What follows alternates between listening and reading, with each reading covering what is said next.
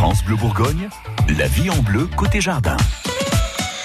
Votre magazine de la vie de tous les jours vous emmène au jardin pour euh, voir un petit peu où, vous en êtes. Nicolas Brune, vous êtes notre expert. Vous avez pas mal de coups de cœur pour des plantes.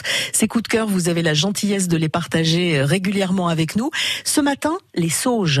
Les sauges, mais pas n'importe lesquelles, plutôt les sauges arbustives qu'on prend donc utiliser au jardin. Donc c'est pas celles qu'on utilise en cuisine. C'est pas celles qu'on utilise en cuisine, pas du tout. Non, c'est des, petites sauges qui vont monter à entre 50 cm et 1 mètre suivant les variétés. Euh, on, les, on, peut les trouver également sous le nom de sauge microphylla ou sauge grégie.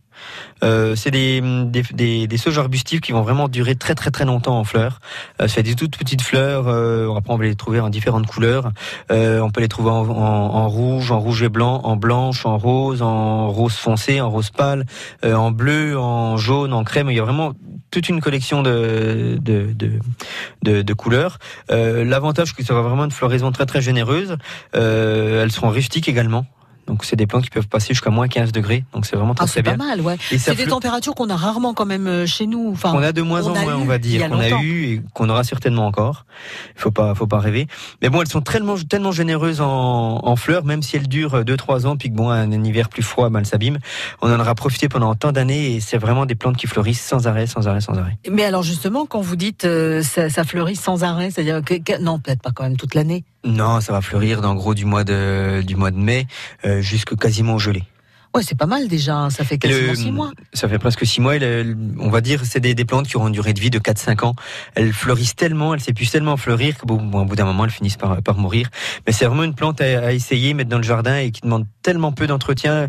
Elles sont très résistantes à la sécheresse et elles apportent vraiment beaucoup de couleurs tout au long de, la belle saison. Ouais, donc ça, vous nous les conseillez euh, les C'est une plante que j'aime bien et que j'aime bien mettre comme ça dans les massifs, mélanger à des vivaces, voire même mélanger des plantes annuelles.